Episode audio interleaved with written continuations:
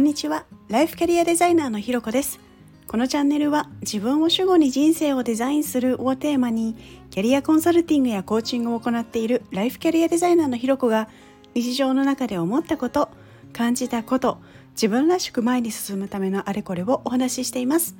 今日も耳を傾けてくださってありがとうございます。今日は植物の生命力がすごいというテーマでお話をしたいと思います。いや突然何の話ですかって思うかもしれないんですけどいやちょっと感動したんですよね。でそのなんか感動をこうあのシェアしたいなっていうふうに思っているんですけれど。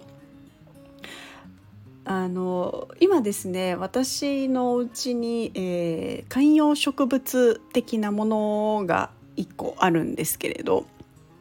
実はですねその観葉植物がちょっとあの冬越しを失敗させてしまって結構あのもうなんか丸坊主みたいな あの枝しかないみたいななんかそんな状態になってしまってたんですね。でせっかくこううちに迎え入れた観葉植物をこう私がうっかり冬の寒空のもとにあの出してしまったのであのそうなってしまったっていうのが分かったんですけどでこうまあ暖かくもなってきてでこうあの、まあ、いろんな YouTube みたいなものとかを見ながらですねこうなんとか再生できないかなっていうのをいろいろ試行錯誤してたわけなんですね。そしたらですねとある、えー、YouTube にあのもうほんと枯れてしまった観葉植物があのみるみる再生していくっていうのをたまたまあの見つけてでそれ何したかっていうとあのもう本当に、えー、何ですかね直射日光にそのまま植物を当て続けていたっていうことをされてたんですね。でその YouTube の中ではそのもう毎日晴れてる日はあの外に出して日に当ててっていうのをやっていたらあの数ヶ月でこう再生したみたいなのがあったのでちょっと私もやってみようと思ってでこの1ヶ月ちょっとぐらいですかね。あのまあ暖かいっていうのもあるので、えー、ベランダにその観葉植物、まあ、日光の当たるところに置いてですね。でまあ、プラス水やりだったりとかあとそこにこう栄養剤みたいなものもちょっと足しながらやっていたらですねもうほんとちょっと見るのもちょっと寂しくて なんかかわいそうで本当ごめんなごめんねって思うぐらいのあの丸坊主状態だったのがですね徐々にあの新芽が出てきてで少しこう緑の葉っぱとかも出始めてですねまたあの最近その新しい芽が出てくるあのスピードがちょっと速くなってるような気がしています。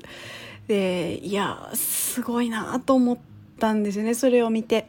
とこうなんかパッと見もうダメなんじゃないかって思ったんですけどこうこう剪定をしてみた時にまだこう枝の部分とかがちょっとこう中の方が緑っぽかったりするのを見てで、まあ、それはまだあの葉は出てなくてもあの木としては生きてるみたいなことをあの書いてある記事を見ていたのでってことはまだちょっと根気強くやればあの元気に葉が出てくるかななんていう期待をしつつそんなことをいろいろやってたんですけどそしたら本当にあの芽が出てきていやーなんかこの何て言うんですかねもうダメかなって思ったところでもこう頑張ってこうぐんぐんぐんぐんこう生きようとする姿みたいなものをですねなんかちょっとそんな新芽が出るところから感じていやーすごいなと思って自然の力っていやなんかすごいパワフルだなっていうのをなんかただただ感動したっていうだけのお話なんですけれど。でやっぱりそれに力を与える日の光っていうのも本当すごいなっていうのも同時に思っていたんですよね。でやっぱりこうね太陽の日の光って私たち自身もこうやっぱりこうあのなんだ晴れていたりとかすると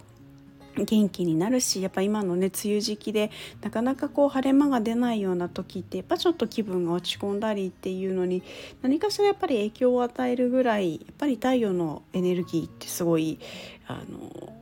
大きいんだなっていうのも感じながらだそこもやっぱりこう植物にも